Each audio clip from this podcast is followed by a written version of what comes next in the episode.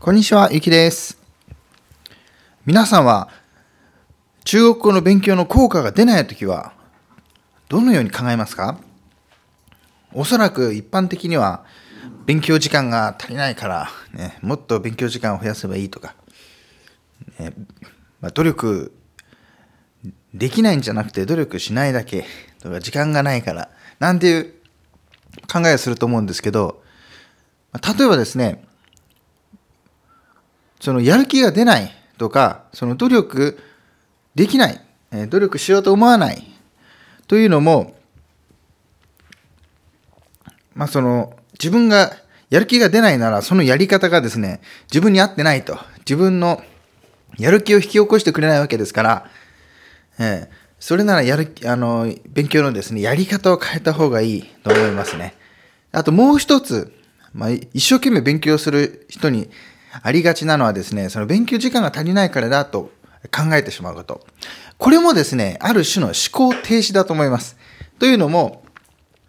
その勉強時間を増やせばできるという前提ですからね。勉強時間を増やせば必ず上達するという前提のもと。すいませんここがここここがですね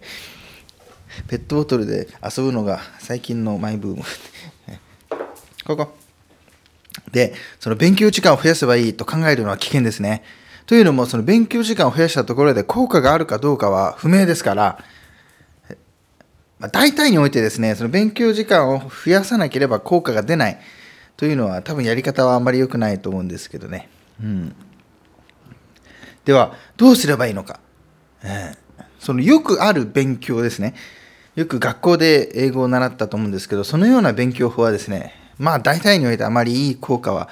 期待できないと思うんですね。というのも、そのたくさんの例がありますよね。皆さんの学生時代のクラスメートとか見てもわかると思うんですけど、みんな同じやり方、ほとんど同じやり方、チャーブどうですか？チャーブどうのやり方で来てるわけですが、大体においてね、その使えるようになる人っていうのはほぼいませんよね。ということは、その、まあ、サンプルがかなりあって、その効果が出ないっていうのが実証されているようなもんですから、まあ、そのようにですね、まあ、時間を増やしたら、まあ、おそらく、えーちょっと早めに参考書を進められるとか、問題をたくさん解けるとか、まあ、そんな感じだと思うんですけど、まあ、それでは、えーあまり効果が出ないと思いますね。例えば、以前もお話ししましたが、そういった参考書の問題が解けないと、解けるようにならなければ、まあ中国語の本も読めないし、その中国語を使うことができないと。最初は参考書を解けるようにしなければならないと思うと思います。例えば僕自身です。一番最初はもちろん参考書なんて解けませんし、ニーハオくらいしか分かりませんでしたよ。しかし、単語帳も使わずにですね、まあ、いろんな映画を見たりですね、まあ、いろいろしてた、まあ、ほぼ遊びと同じなんですが、そういうふうにしてたらですね、まあ、中国が上達してですね、例えば、当時ですね、勉強し始めた時は参考書は全然解けなくても、今なら多分ほとんど解けると、ほとんど解けると思います。なので、その参考書の問題を解けなければ、えー中国語が使えるようにならないというのはその逆ですね。中国語が使えるようにならなければ参考書の問題は、えーその、まあ、正答率をアップすることはできないということです。うん、中国語が使えるようになれなれば参考書の問題なんてほとんど簡単になりますからね。めちゃくちゃ簡単に解けますから。なのでその並び替え問題とか、あティンシエですか？そのディクテーションって言いますが、その聞いて、そのなんかピンを書いたりするのあるじゃないですか。ああいうのとかですね。ああいうのとかは、まあ、あんま意味ないと思います。僕はですね。うん。で、あの、ま、そういうのができなければ不安という人もいると思うんですけど、まあ、中国語できるようになればそんなのできますからね。例えば僕も以前はそのティンシエなんて全然できませんでしたが、今ならできますよ。えーティンシエであの勉強したわけじゃないですが、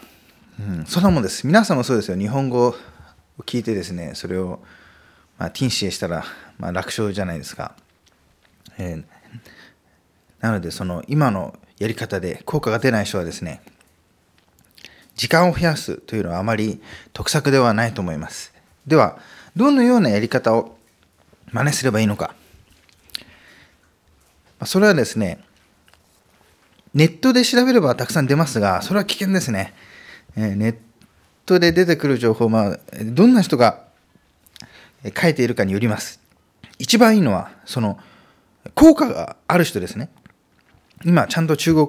語を使えるようになっている人。そして、ここが重要です。短期間でできるようになった人。そのやり方を真似した方がいいです。うん、一生懸命勉強して、例えば10年かけて中国語を上手にしました。というやり方を真似しても、皆さんは10年、20年かかるわけですから、あまり良くはないですよね。それなら短期間で上手くなった人の勉強方法を真似してみるのがいいと思います。うんもちろん僕のやり方を真似してくれたら嬉しいです。でも僕のやり方で嫌だとか、そのやる気が出ないという人はもう他の人のですね。で、その時の注意は、その効果が出ている人、短期間で効果が出た人ですね。そういう人のやり方を真似した方がいいと思います。であと、やっててですね、あの、まあ、苦痛にならないというのは重要です。苦痛だとですね、やっぱりあの、その記憶に入るのとかあの脳が記憶するていうんですかねそういうのも効率が低下すると思うんですね。うん、なのでやっぱり自分がやってて楽しいと思える方法、えー、論語のですね講師も言っています。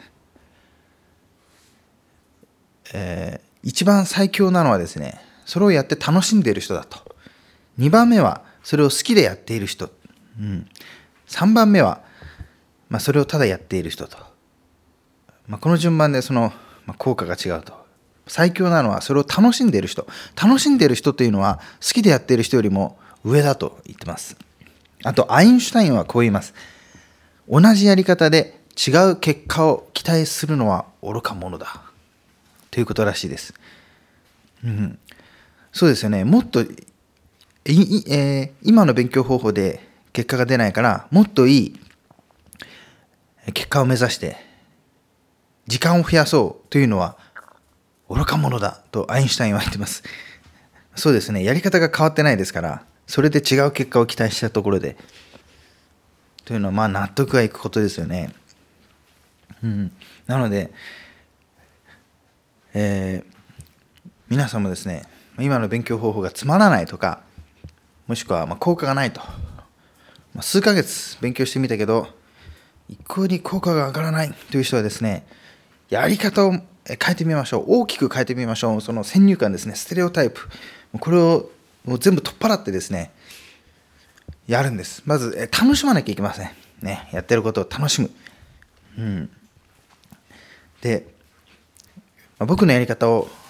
真似してくださる方はですね、まあ、僕のブログとか YouTube でいろいろ発信していますので、ぜひ、あの、チェックしていただけると嬉しいです。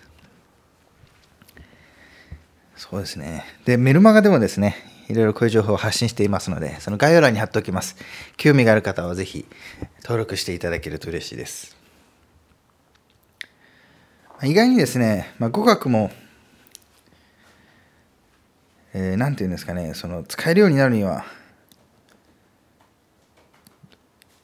やっぱり、なんていうのかな、使うしかないんですね。これもなんか意味わかんないと思うんですけど、例えば、例を挙げます。あの、えー、ルシファーさんって知ってますか？皆さん。まあ、知らないと思うんですけど、僕も最近して YouTube でですね、まあ、この方は、今東大かな？東大理さんで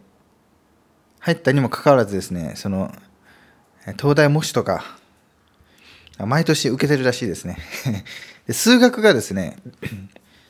毎回、ほぼ満点近いと。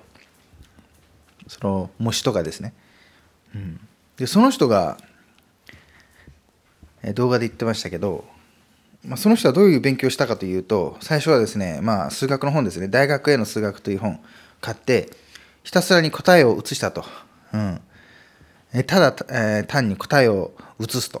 うん、でそのようにしてその数学の考え方とか流れを頭に入れると。で彼が言うには自分で理屈とか論理をこねようとすると必ず失敗するしおかしい方向に行ってしまうから最初はあるものを全部触れると、えー、全部やってみる。真似すると。でそういう手順を踏んだ。って言ってました。で他にはビジネス YouTuber で有名な学さんという方がいらっしゃいますが、今は YouTube やってないようなんですが、その方もですね、プログラミングで勉強したときにですね、写形っていうんですか、プログラミングを真似すると、それをコピーすると。でそのようにしてプログラミングの流れとか考え方を身につけたと。なれるようになったって言ってましたので、それと同じようだと思うんですよね。例えば中国語上達したければ、もう今あるものですね。そこに触れると。中国語の映画を見るのでもいいですし、中国語の文章を読むと。あるものに触れて、その流れを体に入れる。参考書とかだとその逆を言ってますからね、全部分解して、まあ、それを覚えて、まあ、えー、で、話すとか作文する機会っていうのはほぼありませんから、分解したものを覚えてですね、まあ、組み立てるのは自分だけですからもちろん組み立てられないのは当たり前ですけどそれでできないと思う。というのはやっぱり、ま効率が良くないかもしれませんね。なのでそういう他の分野で成功した人もですねそのまず全体できたものあるものを全て体に入れると脳に入れる慣れるってことですね。うん、なので皆さんはですね中国語の勉強でその慣れるというのは重要です。今日からですね YouTube でその中国語の、まあ、何か動画を見たり映画を見たりもしくは中国の文章ですね、ま、ググればですねいろいろ出てきますよ中国語の文章、まあ、好きな俳優でも何でもいいんですけどもしくはニュースを見てもいいですね。意味は理解できなくてもいいですね。僕はまあえー、当初意味は理解できませんでしたが、なんとなく読んでたら、なぜか、ある日急にできるようになりましたね。不思議なもんでですね、なんかだんだんできるようになるんじゃなくて、なんだか蓄積するとある日急にプッてできるようになるんですね。なんか読めるようになったぞ、なんていう感覚がありました。えー、なので皆さん、今日はですね、そのやり方ですね、同じやり方で違う違う結果を期待できないということでお話ししました。皆さんもその自分の今の勉強で効果がないと感じている方はですね、もう今の勉強を捨ててですね、あと先入観を捨てて、新しいやり方にチャレンジしてみましょう。きっと楽しいと思いますよ。新しいやり方で勉強して、効果を実感してみてください。では、ありがとうございました。また次回お会いしましょう。さようなら。